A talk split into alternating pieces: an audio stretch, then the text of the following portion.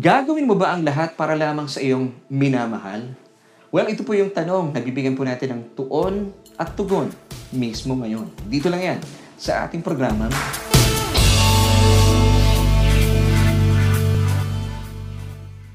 Hello everyone! Isang mapagpala at mabiyayang araw po aking pagbati at muli po ay uh, nagpapasalamat ako sa Panginoon sa isa na namang panahon at pagkakataon na tayo po'y magsama-sama at pag-usapan po natin ang nananaga ng pag-ibig at pagmamahal sa atin ating Diyos. At welcome po minsan pa sa ating programa kung saan ay naghahatid ng tuon at tugon sa ating bawat tanong. And since bagong araw na naman po ating pagsasaluhan, meron po tayong napakagandang tanong na bibigyan po ng tuon at tugon mismo ngayon. Ito po yan sa ating episode na How Grace Embraces You. Of course, tuloy-tuloy lamang po kayo na makasama namin dahil tinitiyak ko po sa inyo, kayo po ay mapapagpala sa ating mga pag-uusapan at pag-aaralan. At uh, syempre pa, as we move on, gusto ko munang batiin ang ating mga kaibigan at mga kababayan saan man po kayong panig ng daigdig ay uh, isa pong uh, mapagpalang good morning, good afternoon, and good evening. At syempre pa, sa ating po mga kababayan sa buong Pilipinas, at sa buong Mega Manila. Isang mabiyayang gabi po sa ating lahat dahil tayo po ay napapanood every night at 7.30 via Facebook Live. So maraming maraming salamat sa Panginoon sa technology na inilalaan niya po sa atin para tayo po ay makakaroon ng Bible study online. Of course, tayo po ay sumasa inyo every Tuesdays and Wednesdays. So pwede niyo po bang ipag sabi po yan sa inyong mga kaibigan at kung kayo naman po ay napapagpala at nagiging pagpapala po at naniniwala sa ating mga pinag-uusapan. Maraming maraming salamat po sa inyong patuloy na pagbabahagi or pag-share na ating programa sa inyong mga kaibigan, mga kakilala, at mga kapamilya. At gusto rin po namin batiin. Ikaw, marahil kayo po ay first time na napadako or nakasama namin sa ating programa, marahil kayo po ay nayakag. Or naitag na inyong mga kaibigan, maraming maraming salamat po sa pagtugon sa paanyaya. At uh, syempre pa sa mga kaibigan na nagyaya po sa kanila. Ay uh, thank you po for being our kaagapay at kabalikat sa gawaing ito ng Solution with Laverne Duhot. At ako nga po inyong mga kasama at kakasama mula ngayon hanggang mamaya kaya naman po wala pong bibitaw dahil tinitiyak ko po sa inyo na kayo po ay mai-in love sa ating mga pag-uusapan, sa ating uh, tatalakayin sa araw po ito. So minsan po ating pong kata- katanungan, nabibigyan po natin ng tuon at tugon sa araw po mismo ngayon ay ito. Gagawin mo ba ang lahat para lamang sa iyong minamahal? So muli po dito po iikot ang ating mga pag-uusapan at pag-uusapan natin at alamin po natin ng yaman, ang lalim, ang lawak ng pag-ibig at pagmamahal sa atin ng Diyos. At syempre pa, ito po ay tumutukoy lamang sa mga tinapos na gawa ng ating Panginoong Jesus doon sa krus. Siyempre, nagaganap po yan. Dito lamang sa inyong programa kung saan nag- naghahatid ng tuon at tugon sa ating bawat tanong. And this is Solution with me, your host, and my name is Laverne Tuhod. Amen. So sa ating po pagpapatuloy, ay muli po nagpapasalamat kami for joining us at dalayan ko po na manatili po kayo nakatutok at nanunood dahil napakaganda po na ating mga pag-uusapan. Now, Muli po yung katanungan natin kung gagawin mo ba ang lahat para lamang sa iyong mga minamahal. So ano po ang inyong tugon sa ating katanungan ito? Pwede niyo pong ilagay sa ating comment section ang inyong mga saloobin, ang inyong damdamin ugnay po sa ating katanungan. Since uh, buwan po ng uh, Feb, usapang Feb-ibig, pagmamahal, at syempre pa, uh, aalamin po natin ang tunay na tinitibok ng may akda ng salitang pag-ibig at pagmamahal. Walang iba kundi ang ating Diyos Ama sa langit. At syempre pa, para po lalo po natin maunawaan po ito, ay uh, patuloy po natin pag-uusapan ito sa liwanag ng Ebanghelyo ng ating Panginoong Heso Kristo. So sa pag-aaral po ng Biblia, nais ko po munang magkaroon po tayo ng uh, isa pong magandang uh, paalaala po bilang mga anak ng Diyos, bilang mga mag-aaral. Tayo po mga disciples or matetes or mga mga talaga namang uh, sumusubaybay at nais po mapagyaman ang kanilang kaluluwa sa nananaga na kapahayagan ng biyaya ng ating Panginoong Heso Kristo.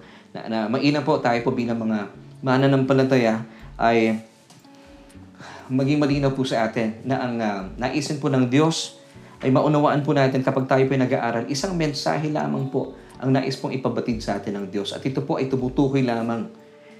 It's not about you, it's not about me, It's not about us, it's just about Jesus. Of course, ito po ay tumutukoy lamang sa bugtong na anak ng Diyos.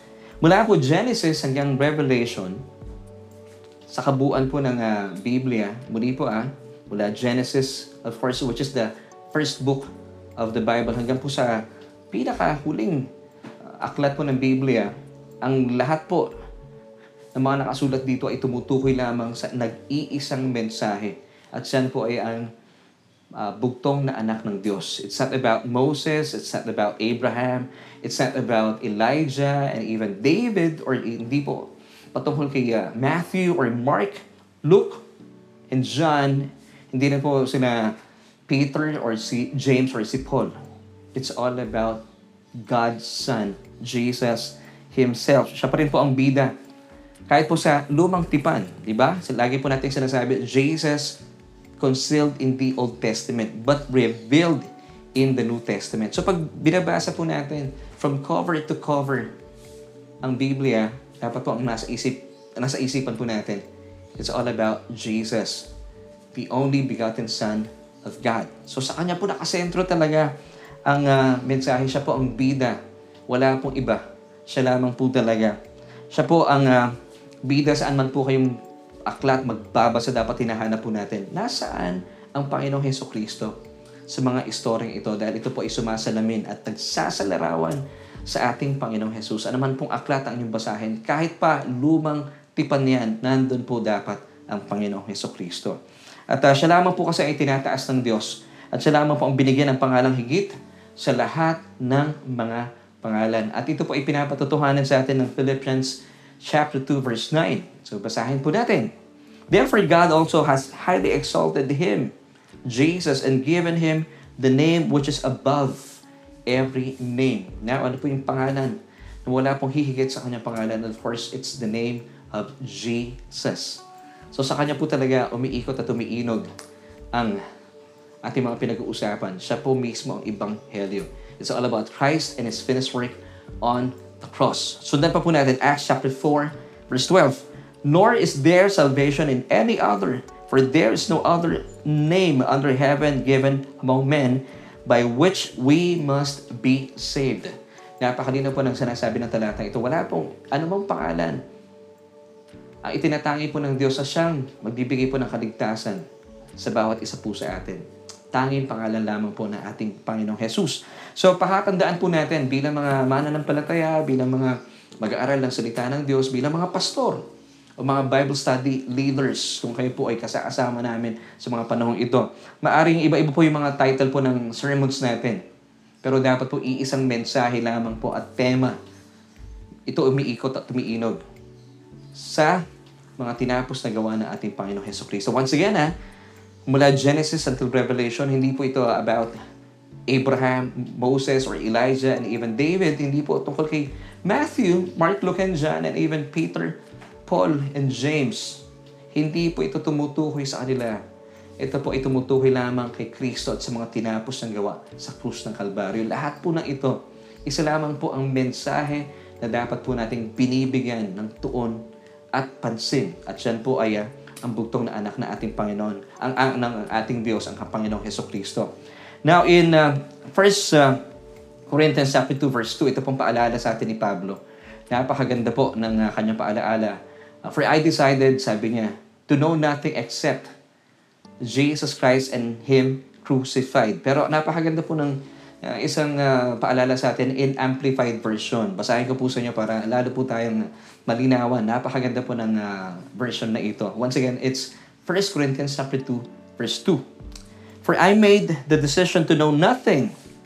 That is to forego philosophical or theological discussions regarding inconsequential things and opinions while among you, except Jesus Christ and Him crucified and the meaning of His redemptive substitutionary or substitutionary death and His resurrection. Kasi pag pinag-usapan po natin ng gospel, it's all about Jesus kung siya, nung siya po ay ibinigay ng Diyos.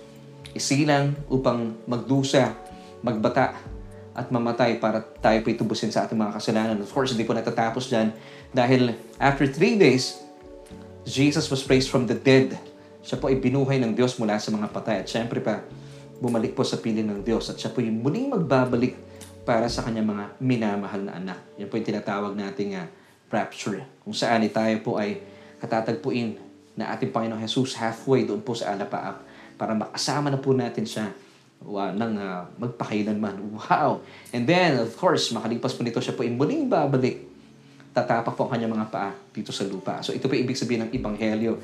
Ito po ay, bagaman napakarami pong problema na nararanasan po natin sa panahong ito, pero po tayong pandemya na kinakaharap, pero wala po makatutumbas sa atin pong araw na inaabangan. Ito po yung uh, talaga naman kapag nakatuon po ang ating isipan, hindi sa pandemya, hindi sa problema, kundi sa bugtong na anak ng Diyos. Ito po yung nagbibigay sa atin ng isang pag-asang buhay na buhay. Ito po yung ating blessed hope. Of course, naniniwala po ako personally at patuloy ko pong pinipreach. It's all about rapture. Yung pong uh, pagbabalik po ng Panginoon kung saan po ay katatagpuin po tayo ng Panginoong Jesus. Halfway doon sa alapaap Amen. At naniniwala po ako, malapit na malapit na po ito. So, mga kapatid, napakaganda po ng paalala ito sa atin ni Apostol Pablo in 1 Corinthians 2 verse 2. Once again, sabi niya, For I decided to know nothing except among you, Jesus Christ in, and Him crucified. So, pag pinag-uusapan po natin ang uh, Ebanghelyo, Maaring iba't iba po ang mga titles po ng sermons po ninyo, pero isa lamang po dapat ang mensahe nito. It's all about Christ and His crucifixion. Amen. So dapat po malinaw po sa atin to. Now, sa araw po ito ay tutukoy naman po natin ang uh, Ebanghelyo ng Panginoong Heso Kristo sa liwanag ng isang love story. Dahil since uh, Pebrero po ngayon, Feb-ibig, di ba?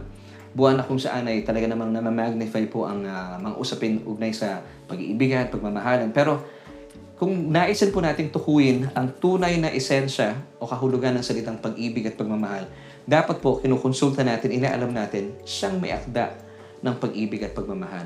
Mismo ang Diyos because God Himself is love. So kung kayo po ay may problema sa pag-ibig at pagmamahal, dapat ang kinukonsulta po natin, gaya po na aking paalala nito mga nakalipas sa Sunday, eh mismo si Papa God. Hindi po yung kung sino-sinong Papa dyan. Kasi pwede po kayong madisgrasya at magkamali. So dapat po talaga pinupuntahan po natin yung source, yung mismo pong may akda ng uh, pag-ibig at pagmamahal. Si Papa God, ang atin pong Diyos Ama sa langit. Now, di, di po ba kapag kayo po ay may sarang relo, ang bawa ang relo po ninyo ay uh, G-Shock. Sino po gumawa nito? Ang uh, Casio, di ba? Sila po ang gumawa ng G-Shock. Kapag nasira po ang inyong relos na G-Shock na ginawa po ng Casio, Dadalhin niyo po ba iyan sa Seiko Service Center? Of course not. Gayon din po ang inyong mga cellphone. Kapag sira po ang inyong uh, Apple, uh, iPhone, hindi mo naman dadalhin to sa Samsung Service Center. Magagawa po nila ito pero babalik po ito sa masisira na naman. So dapat dalhin po natin kung sino po yung lumikha. Ganon din po tayo. Kung may problema ka sa pag-ibig at pagmamahal, puntahan po natin, konsultahin po natin siya mismong pag-ibig at pagmamahal ang ating Diyos, ang ating Papa God. At wag po kung kani-kaninong Papa dyan para hindi po kayo um, magkamali at madisgrasya. Amen? So napakaganda pong paalaala po ito sa inyo nang sa gayon ay uh, mapagyaman po tayo na meron pala talagang napakagandang layunin ang Diyos para po sa atin. Amen. Dahil po ang Diyos natin ay punong-puno ng pag-ibig at pagmamahal. At kapag ito po ay naunawaan po natin, naunawaan po natin ang tunay na tinitibok ng puso ng Diyos, bawat isa po sa atin ay mananagana sa kanyang biyaya at sa kapayapaan. And I believe ito po ang uh, kinakailangan po ng bawat isa po sa atin. So mapagyaman po tayo sa tunay na tinitibok ng puso ng Diyos. Nang sa gayon, maranasan po natin ang nananaga ng biyaya at nananaga ng kapayapaan na actually inihatid na po sa atin ng ating mapagmahal na Diyos sa pamamagitan ng kanyang bugtong na anak na si Kristo. Amen. So sa pagpapatuloy po, sa araw pong ito ay tutukuyin po natin ang Ebanghelyo ng ating Panginoong Heso Kristo sa kwento ng buhay, pag-ibig, at pagmamahala ni na Boaz and Ruth. Now, mababasa po natin ang kanilang pag-iibigan, ang kwento ng kanilang pagmamahalan mismong sa aklat ni Ruth. At talaga naman po ito po ang uh, maituturing natin na kwento ng tunay na pagmamahala na dadaig po sa kanina mang love team na meron po sa panahon natin sa ngayon. Dahil ito po ay isang napakagandang patutuo at pagpapatunay na talagang ikaw at ako ay minamahal ng Diyos. Amen. Mula po sa buhay ni Boaz at ni Ruth, gaya po ng sinabi ko kanina, kapag nagbabasa po tayo ng Biblia, kahit po Old Testament books po yan, nandoon at nandoon po ang Panginoong Heso Kristo. At aalamin po natin sa episode natin tonight, nasaan ang nananaganang kapahayagan ng Ebanghelyo ng ating Panginoong Jesus sa kwentong pag-iibigan at pagmamahalan nila Boaz at Ruth. At uh, mula po sa ating mga pag-uusapan ngayon, dalayan ko po na patuloy po tayong uh, mabuksan ating isipan, mapagyaman tayo na napakayaman pala talaga. Nananagana pala talaga ang pag-ibig at pagmamahal sa atin ng Diyos. Now, uh, as we move on, nais ko po kayong tanungin, isa pong napakagandang katanungan. Na itanong niyo na po ba sa inyong mga sarili ang mga tanong na ito? Dalawang tanong na akin pong itatanong sa inyo. Number one, bakit kailangan pa ng Diyos na siya po ay magkatawang tao? Dahil marami pong naniniwala sa ngayon, may mga relihiyon na hindi sila naniniwala na ang Diyos po ay nagkatawang tao. At meron din po mga relihiyon na sinasabi nila, kung nagkatawang tao ang Diyos ninyo, naku, napaka small time ng Diyos ninyo. Anong klaseng Diyos yan? Pero sa totoo lang po, ang uh, sinasabi po ng Biblia, dahil po sa pagmamahal ng Diyos sa sanlibutan, minarapat po niyang magkatawang tao. Siya po ay naging tao. Now, yung first question natin, na naisip niyo po ba ito? Bakit po kinailangan pa ng Diyos na siya po ay magkatawang tao? That's the first question. And then sundan pa po natin na isa pang question, bakit kinailangan pa ng Diyos na ibigay or isugo po sa mundo ang kanyang bugtong na anak na si Kristo? Ano po ang purpose ng Diyos? Bakit po niya ito ginawa? Well, of course, alam po natin, ang matibay po at uh, na kasagutan po dito because mahal na mahal ka sa Diyos. Mahal po ng Diyos ang sanlibutan. John 3.16. I believe you know this verse. Sige nga po, sabayan niyo ako. I-recite po natin, For God so loved the world that He gave His only begotten Son, that whoever believes in Him, in Jesus, should not perish but have everlasting life. Pero alamin po natin, bakit nga ba ibinigay pa at kinailangan pang ibigay ng Diyos ang kanyang bugtong na anak na si Kristo sa mundo. So ito po yung tanong na bibigyan natin ng mga katugunan sa atin pong uh, programa. Dito po yan sa Solution with me, Laverne Duhot. So, dalayan ko po ay manatili po kayo at uh, alamin po natin at talaga namang dalayan ko rin po at uh, pagnanasa po natin na kiligin po tayo sa tunay na kahulugan po ng pag-ibig at pagmamahal. Amen! So at narito po ang isang paalaala po sa atin mga kapatid, na dapat po nating isaalang-alang na sa katotohanan, ang Diyos po talaga ay nagkatawang tao. Bagaman marami pong mga relihiyon sa ngayon ang medyo napapataas ang kilay at hindi po naniniwala. Sinasabi nila hindi pwedeng maging tao ang Diyos. Hindi siya pwedeng magkatawang tao dahil napaka napaka wala namang binesa ng Diyos ninyo. Well, ito po ang katotohanan. Aangkinin po natin at uh, meron po tayong matibay na tuntungan mula mismo sa salita ng Diyos. It's found in John chapter 1, verse 14. So basahin po natin. And the Word became flesh and uh, dwelt among us, and we beheld His glory, the glory as of the only begotten of the Father, full of grace and truth. Because Jesus is grace Himself. He is grace and truth. Remember? Diba? John chapter 1 verse 17, For the law was given through Moses, but grace and truth came in the person of Jesus Christ. Amen. The law was given through a ser- servant, which uh, was Moses, but grace and truth came through Jesus Christ, the Son of God. So napakalinaw mga kapatid. At narito pa ang isang paalala sa atin ng Biblia na kung, kung hindi raw po natin tatanggapin at papaniwalaan na ang Panginoong Jesus po ay nagkatawang tao, tayo po ay pwedeng ituring ng mga antikristo. Take note ha, dahil marami pong mga relihiyon ngayon talagang hindi po sila naniniwala si Kristo ay nagkatawang tao. Dahil merong naniniwala po na si Kristo po ay tao lamang. Pero hindi po eh. Alamin po natin ang sinasabi mismo ng salita ng Diyos. Dahil kung ikaw daw ay uh, itinuturing mo na hindi nagkatawang tao si Kristo, ikaw ay sa mata ng Diyos ay isang antikristo. Ibig sabihin, hindi mo pinapaniwalaan ang kapangyarihan ni Kristo bilang tagapagligtas at Panginoon at Diyos. So ikaw ay tinuturing na antikristo kalaban ni Kristo, hindi sumasang-ayon kay Kristo, anti. Pag sinabing anti kasi is replacement. Pero syempre pa, ibig sabihin, hindi ka sumasang-ayon sa sinasabi ng Diyos. Kaya ikaw ay tinuturing na antikristo. Basahin po natin ang 1 John chapter 4, verses 1, 2, and 3. Beloved, do not believe every spirit, but test the spirits whether they are of God, because many false prophets have gone out into the world. Verse 2, By this you know the Spirit of God. Every spirit that confesses that Jesus Christ has come in the flesh is of God. Then verse 3, And every spirit that does not confess that Jesus Christ has come in the flesh is not of God, and this is the spirit of the Antichrist, which you have heard was coming and is now already in the world. Now, basahin po natin sa Mabuting Balita, Biblia, para lalong mas malinaw po sa atin na napaka um, linaw po at gusto pong ipabatid sa atin ng mismong salita ng Diyos. Juan, unang Juan, uh, kapitulo 4, mga talatang 1 hanggang 3. Mga minamahal, huwag paniniwalaan kaagad ang bawat nagsasabing nasa kanila ang Espiritu. Sa halip, subukan muna ninyo sila upang malaman kung talagang mula sa Diyos ang Espiritong nasa kanila sapagkat marami ng huwad na propeta sa mundong ito. Verse 2, Ito ang palatandaan na ang Espiritu ng Diyos nga ang nasa kanila kung ipinapahayag nila na si Heso Kristo ay naging tao or nagkatawang tao. Verse 3, kung hindi gaya, kundi gayon, ang kanilang ipinapahayag tungkol kay Jesus, hindi mula sa Diyos ang Espiritong nasa kanila. Ang Espiritu na ng Antikristo ang nasa kanila. Nasabi na, nasa inyong it, ito'y darating at ngayon nga'y nasa daigdig na. So verse 2 tells us that our Lord Jesus Christ has come in the flesh. O sabi po ng uh, Tagalog ay siya po ay naging tao or nagkatawang tao. So pag sinabi natin nagkatawang tao or has come in the flesh, meron po siyang original form. So siya po ay Diyos. Di po ba meron kayong bawa mga minamahal nyo sa buhay na balitaan yung nanganak? Di ba pinupuntahan natin yung mga minamahal natin sa buhay? Tinatanong niyo po ba na, kumusta yung anak mo? Nagkatawang tao ba? Kasi pag sinabi mo nagkatawang tao, hmm, bago siya naging tao, meron siyang pinagmulan na form. Di ba? Hindi natin sinasabi yun sa mga kaibigan natin. Eh, kumusta yung anak mo? Nagkatawang tao ba siya?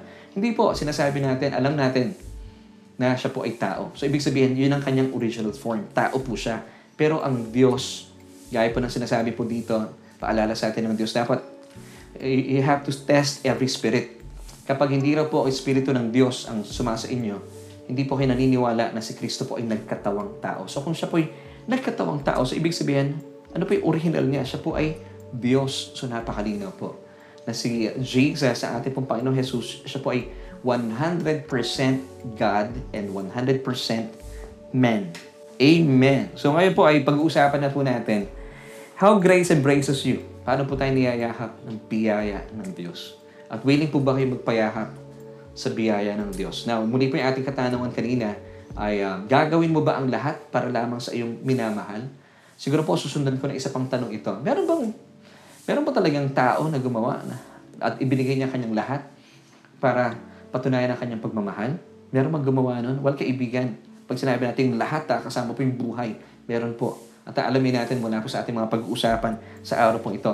Now, meron pong panuntunan sa Biblia, ang mga Hudyo, mababasa po natin ito, of course, in the Old Testament, para po sa kanilang mga kamag-anakan na lugmok sa kahirapan, ibig sabihin talaga namang hindi po sila makaahon sa buhay. Now, napakaganda po ng pamamaraan ng mga Hudyo para po sa kanilang mga kamag-anak na lugmok sa kahirapan. Sila po ay pwedeng tubusin o i-redeem ng kanilang mga kamag-anakang lalaki na manunubos or tinatawag na kinsman redeemer. Kinsman redeemer. K-I-N-S-M-A-N. Redeemer kinsman, redeemer para sila po ay makaahon na sa sobrang kahirapan sa kanilang buhay. Ngayon po, aalamin po natin at aaralin po natin ang mga katotohanan ito sa buhay ng ating mga characters sa kwento. Namely, sila Naomi, si Ruth, yung ating leading lady, and of course, yung ating leading man na si Boaz. Napakaganda pong love story nito. Gaya po na sinasabi ko kanina, kung meron po kayong love story na gusto pong pag-usapan, ito po mismo yon kung ako po ay producer siguro, ito yung gagawin ko ng love story na ipoproduce ko. Dahil ito po yung may tuturing nating uh, love story ng mga love story. Eh talaga pong kakilig-kilig. Pero of course, hindi po matatap, hindi po natin kakayanin sa ating programa kabuuan ng kanilang love story. Pero yung glimpse po ng kanilang pag-iibigan ng pag-uusapan natin sa dalawang uh, araw na episode po natin. So muli po yung mga tauhan natin, makikilala natin sila. At mula po sa kanilang uh, buhay, makikita natin kung paano po tayo niyakap ng biyaya ng Diyos. Amen. So muli po ang mga tauhan natin sa kwento ay hanapin po natin at gusto kong ipakilala sa inyo kung paano kumilos ang Diyos sa mga buhay po nila. Ang first character po natin sa kwento, number one, si Naomi. Naomi. Sino si Naomi? Isa po siyang Hudyo na byuda ni Elimelech. Siya po ay uh, namatay ng asawa, kaya po itinuturing siyang byuda. Siya po ay asawa ni Elimelech.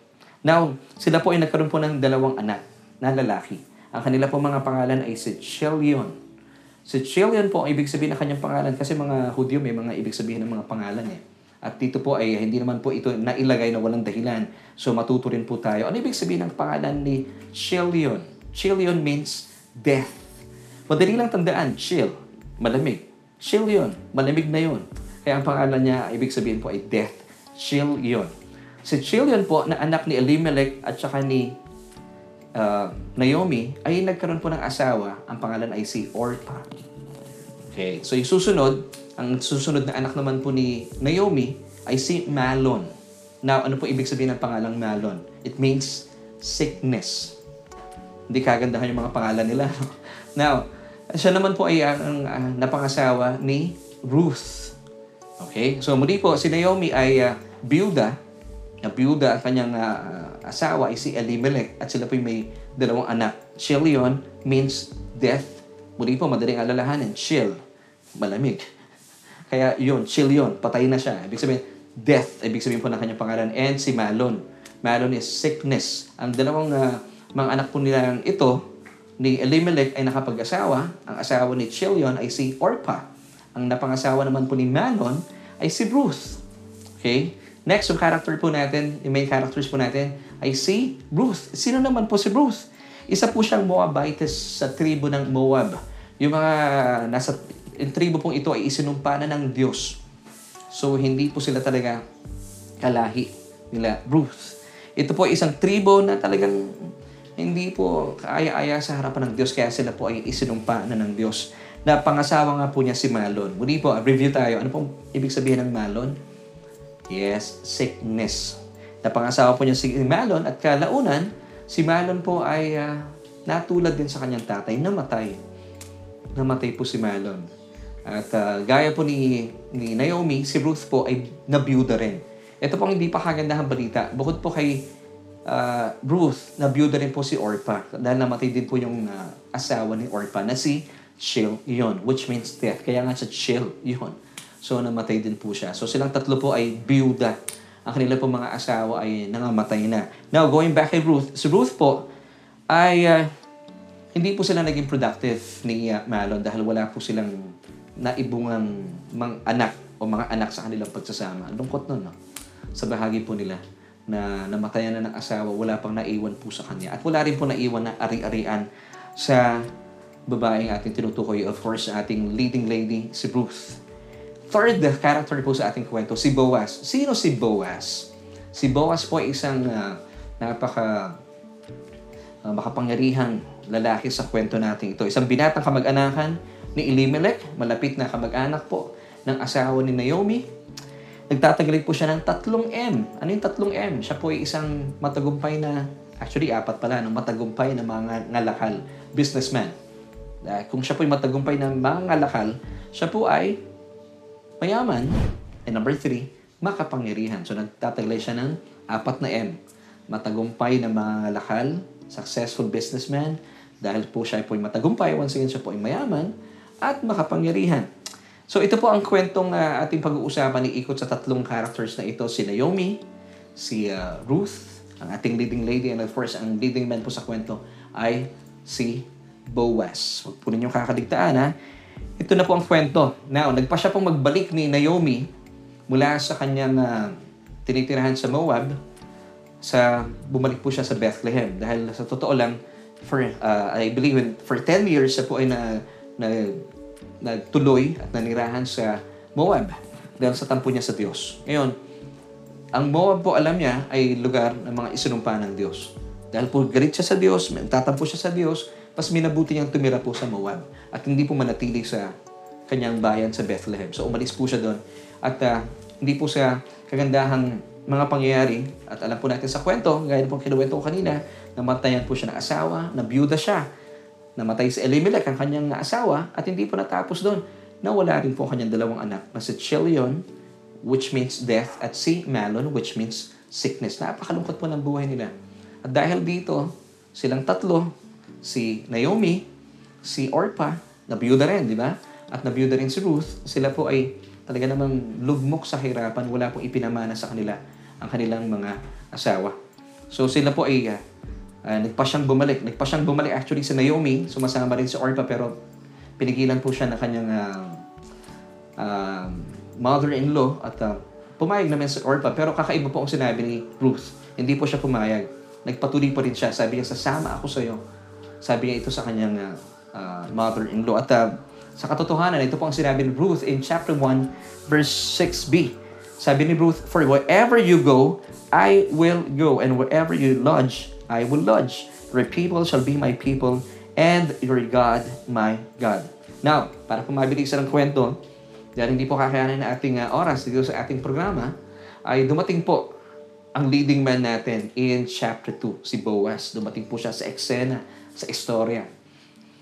At uh, syempre pa, pagbalik po ni Naomi at saka ni Ruth, sumama nga po siya sa kanyang mother-in-law, ay uh, wala po silang kabuhayan, pero napagbigyan po sila ng pagkakataon ng Diyos na manilbihan si Ruth sa field ni Boaz. At dahil po doon ay nagkaroon po ng pagkakataon, magkakilala po ang dalawang uh, tauhan sa ating kwento. At sila, at unang sipat pa lang ni Boaz, talaga namang meaning na sa kanyang mata at siya po ay na-in love dito kay Ruth. Wow.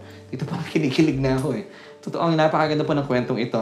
So, dumating na po si Boaz sa kwento. Mababasa po natin sa chapter 2 ng uh, Book of Ruth.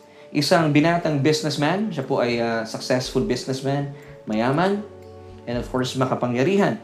At malapit po na kamag-anakan ni Elimelech. Siyempre pa, siya rin po isang Hudyo.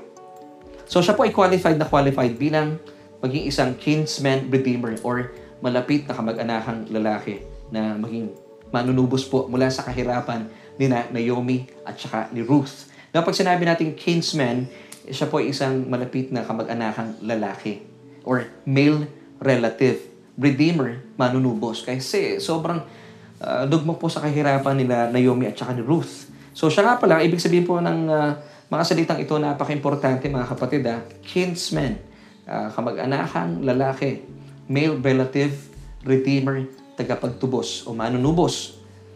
Ayon sa kautusan, meron pong mga uh, qualification dapat ang mga kinsman redeemer. So mula po dito sa pinag-usapan natin, sa ilalim po ng kautusan because ito pong mga panahon ito nasa ilalim sila ng kautusan. Marami rin po tayong matututuhan at makikita natin ang ating Panginoong Jesus mula po sa kwento ng pag-iibigan nila Boaz at ni Ruth. Now, alamin po natin sa pag-aaral po natin ito, ilapat po natin ang mga karakter o yung mga tauhan natin sa kwento. At sino po sila sa panahon natin at sa panahon ng ating Panginoon Heso Kristo. Ilapat po natin ang ating pag-aaral sa mamamaraang ito yung tinatawag na typology. Ano ibig sabihin ng typology? Bilang mga mag-aaral, dapat po makita natin. Kapag nga po, di ba, gaya po na aking paalala kanina, kahit Old Testament books po yan, dapat aalamin po natin nasaan ang ating Panginoong Heso Kristo mula po sa mga tagpong ito. At alamin po natin, nasaan ang ating Panginoong Heso Kristo sa kwento ng pag-iibigan nila Boaz at saka ni Ruth.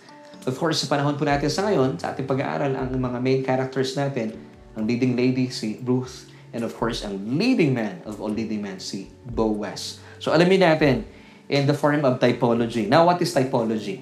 Magkaroon po tayo ng definition muna about typology. Typology, it's a special kind of symbolism a representation of people in the Old Testament which foreshadows a person in the New Testament. So alamin po natin, mula po dito sa pag-aaral na ito, makikita natin sino dito ang ating Panginoong Heso Kristo. So handa na po ba kayo?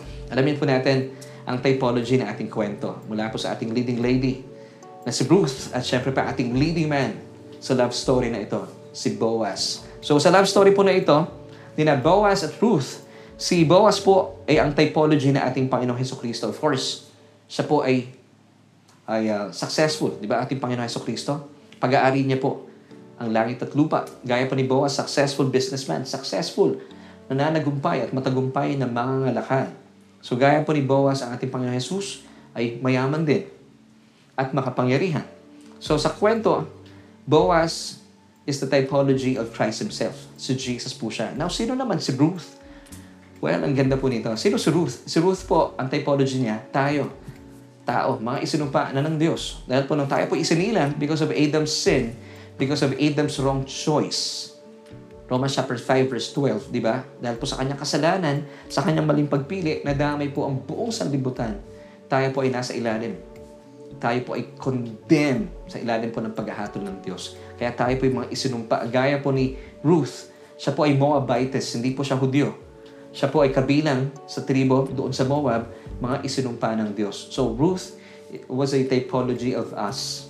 Tayo po mga uh, isinumpa na ng Diyos. Hindi karapat dapat na manirahan sa bayang Israel. Tayo po, hindi po tayo karapat dapat na makapiling ang ating Panginoon Heso Kristo. Pero, dahil po sa biyaya ng Diyos, pamagitan ni Kristo at sa kanyang mga tinapos na gawa sa krus ng Kalbaryo, gaya po ni Ruth, tayo po ay naging karapat dapat. Amen. So muli po ah, si Boaz, it's a type of Christ.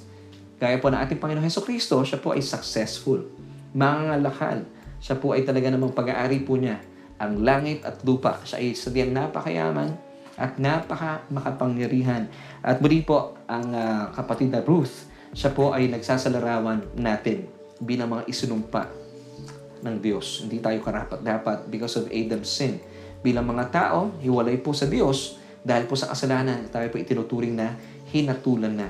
Pero salamat sa Diyos, Ibinigay po niya kanyang bugtong na anak, kaya naman natagpuan at kinalinga po tayo ng kanyang biyaya na siyang yumaka po sa atin para makamit po natin ang kaligtasan. So once again, mga kapatid, Boaz is the it's the typology or a picture of Christ himself, the true kinsman redeemer. Now karapat dapat po siya na maging um, male relative or kamag-anakang lalaki na maging uh, manunubos ni na Naomi at ni Ruth mula po sa kanilang lugmok na kalalagayan. Now, alamin po natin.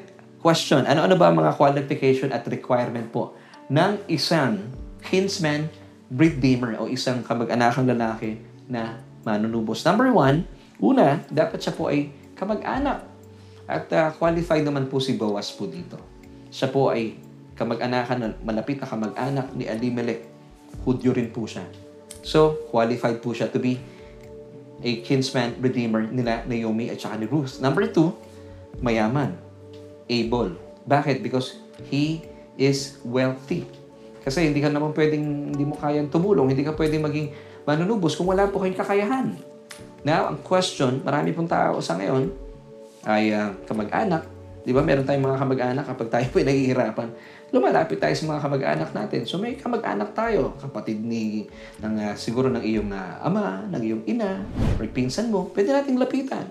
So qualified sila. Ang question, ah, hindi, number two, they are able. Siyempre, nilalapitan natin yung mga mayayaman nating kamag-anak, lalo meron tayong pangangailangan sa ating uh, finances, di ba? So, lalapitan mo yung mga kamag-anak mo na usually mga businessman, successful sa kanilang uh, pangangalakal. Ngayon, ang tanong, able po sila, are they willing to help? Doon po nagkakatalo eh. Di ba? Minsan nangingimi tayo lumapit sa kamag-anak na ito. Kamag-anak, pasado. Able, may kakayahan, di ba? Mayaman eh. Successful na businessman. Ang kwent, ang, ang, uh, ang senaryo, ang uh, problema, willing po ba sila? Gusto ba nilang tumulong? Pangkaraniwan, nadi-disappoint tayo sa ating mga minamahal sa buhay.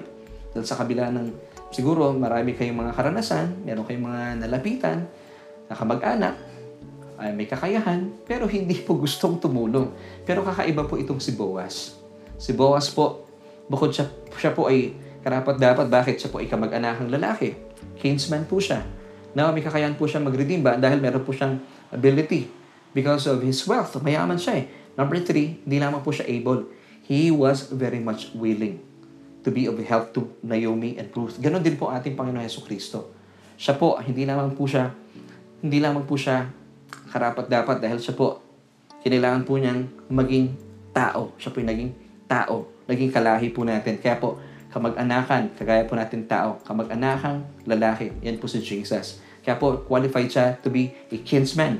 Pangalawa, he is able because pag-aari po niya ang langit at lupa. Siya po ay napakayaman. Number three, Is Jesus willing to help you? Well, kapatid, ito po ang good news. At dito po tayo matatapos muna. Hindi lamang po siya uh, able, but Jesus is very much willing to help you. At hindi lamang po sa larangan po ng finances, sa lahat po ng larangan ng buhay po natin, nandyan po ang Panginoon Jesus. In John 10 verse 10b, sabi ni Jesus, I am come that you might have life and that you might have it more abundantly. Hindi po uso sa Diyos, hindi po uso sa ating Panginoong Heso Kristo ang isang simpleng buhay lamang. Gusto po niya, maranasan po natin ang isang buhay na ganap at kasiyasiya. So atin pong pagbabalik ka, aral muna at dito po muna tayo matatapos. At uh, atin po muna balikan ang mga katanungan po natin kanina na bibigyan po natin ng kasagutan bukas po sa ating uh, pagpapatuloy na ating uh, pag-aaral na ito. Number one, yung pong tanong natin kanina, bakit kailangan pa ng Diyos na magkatawang tao? Number two, bakit pa kailangan ng Diyos na ibigay sa mundo ang kanyang bugtong na anak na si Kristo? At syempre pa, mula po sa kat- katanungan ito, atin pong aalamin na gagawin mo ba talaga ang lahat para lamang sa iyong mga minamahal? Well, kaibigan, ang susunod nating tanong, meron bang tao na gagawin ang lahat para lamang sa kanyang minamahal?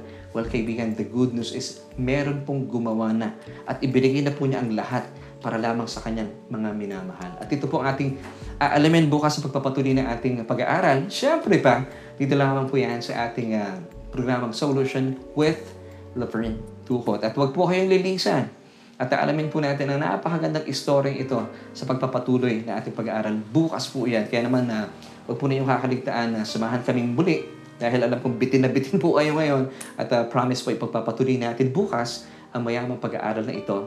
Minsan pa dito po yan sa Solution with Laverne Duhot. Amen. At sa pagkakataon po ito, nais ko muna po kayong imbitahan kung kayo po ay uh, meron pong pangailangan sa buhay at alam kong kayo po ay nakikinig, nanonood na ating programa sa ngayon, naniniwala po ako na hindi po aksidente na kayo po ay aming kasakasama sa araw pong ito. Naku kapatid, marahil sa mga nakalipas na araw kayo po ay nangangamba at punong-puno ng takot ang inyong puso at gulong-gulong ang inyong isipan. Well, naisan po kayong kalingain ng Diyos. Pero bago po niya kayo bigyan ng kalinga, uh, hayaan mo muna siyang makakilos po sa inyong buhay. Paano po iyon? Kapag siya po ipinahintulutan yung mamasukan sa inyong mga puso't isipan, sa inyong buhay, at uh, paano po mangyayari po ito? Simple lamang po. Sabi pang Romans 10 verse 9, that if you confess with your mouth the Lord Jesus Christ and believe in your hearts that He was raised from the dead, you shall be saved. Naisin po ng Diyos na maranasan mo ang kaligtasan na inilalaan niya. Hindi lamang po sa ating uh, uh, buhay, makalipas po ng buhay nito. Kasama po yung buhay natin sa pang-araw-araw. So kapatid, mahal na mahal buhay ng Diyos. Siguro you would ask me, ay pastor, ano pong gagawin ko? Simple lang ang gagawin po natin sa ngayon, nais ko po kayong gabayan sa pananalangin.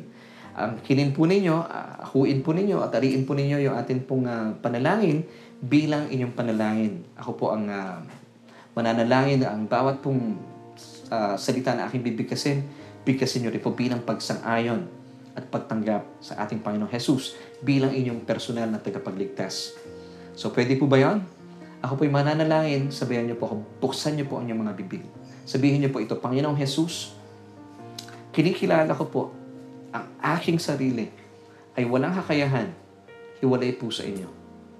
Kinikilala ko rin po na ako'y isang makasalanan at nangangailangan ng isang tagapagligtas. Kaya naman po sa oras pong ito, tinatanggap kita, Heso Kristo, bilang aking Panginoon at sariling tagapagligtas. At maraming salamat po na lahat ng aking kasalanan ay pinatawad mo na sa krus ng Kalbaryo. Panginoong Jesus, inaangking ko po ang kapatawaran ito at ang iyong kaloob na buhay na walang hanggan. At maraming maraming salamat din po na ang aking pangalan ay nakasulat na sa aklat ng buhay. Amen. Kapatid, congratulations. Sobrang natutuwa po kami sa inyong uh, pagpapasyang ginawa. Ito po ang pinakamainam na desisyon na ginawa mo sa buhay mo. At sa pagkakataon po ito, ako na lamang po ang mananalangin. Aming Diyos at ang makapangyarihan sa lahat. Maraming salamat po sa kapatid na ito na siya pong nagpasya na tanggapin po kayo sa kanyang buhay bilang kanyang Panginoon at sariling tagapagligtas. Dilayan ko po na patuloy po siya magkaroon ng uhaw, ng gutom sa kanyang kaluluwa nang sa gawin na patuloy po namin siya makasama sa aming pag-aaral na isinasagawa. Dito po yan sa Solution every Tuesdays and Wednesdays at patuloy po niyang maranasan at uh, mapagyaman ng kanyang kaluluwa mula po sa iyong nananaga ng biyaya na sadyang mapagpalaya. Aming Diyos, nalain din po namin ang aming mga kapatid na nanunood sa ngayon at mula po sa aming mga pinag-usapan at uh, sa mga pinag-aaralan, patuloy po kaming mamangha sa nananaga ng pag-ibig at uh, pagmamahal na iyong uh, pinatunayan na sa amin doon sa krus ng Kalbaryo. At patuloy po namin matunton ang tugon sa aming katanungan na meron bang may kakayahan na gawin ang lahat, ibigay ang kanyang buhay para lamang sa kanyang mga minamahal. Panginoon, salamat po. At sa amin pong pagpapatuloy bukas, danahin ko po na magsilbi po ito at maging sanhi ang aming mga pag-uusapan at aming mga pinag-aaralan para lalong magbukas ang aming puso, ang aming isipan sa isang Diyos na una nang nagmahal pa sa amin. Noon pa man, Panginoon, patuloy mong ipa unawa sa amin ang iyong labis, mainit, sakdal, at uh, daligsay na pagmamahal. At yan po ay pinatunayan mo sa iyong bugtong na anak na si Kristo. Salamat sa iyo, O Diyos, sa panahon at pagkakataon at sa kalayaan na kami po ay nakakapag-aral ng iyong salita. Salamat din, Panginoon, sa ministeryong ito. Lahat po ng aming papuri, pagsamba, ay para sa iyo lamang. Ito po aming panalangin sa matamis sa pangalan ng aming Panginoong Jesus. Amen at Amen.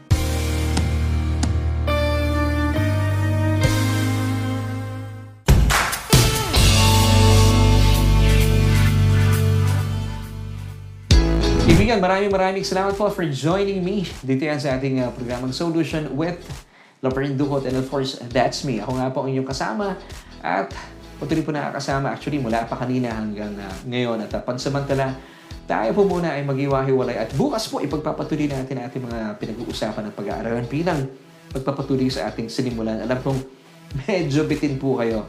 Well, uh, nang uh, sa gayon po ay uh, lubusan po natin maunawaan yung ating pinag-uusapan kasi hindi po kakayanin ng isang episode at uh, dalayan ko po na dito pa lang kinikilig na kayo at kakilig-kilig po talaga ang ginawa ng ating Panginoong Jesus at makita po natin ang yaman ng pag-ibig at pagmamahal sa iyo ng Diyos. At syempre, ito po ay pinatunayan ng kanyang bugtong na anak doon sa krus ng Kalbaryo. At sa mga first time po natin nakasama sa ngayon, we're praying and hoping na makasama po namin kayo muli bukas, same time, 7.30, uh, Philippine Standard Time, via Facebook Live. At uh, maraming maraming salamat po sa mga kaibigan nating naniniwala at napapagpala at patuloy po namin kaagapay sa pag-share ng ating programa.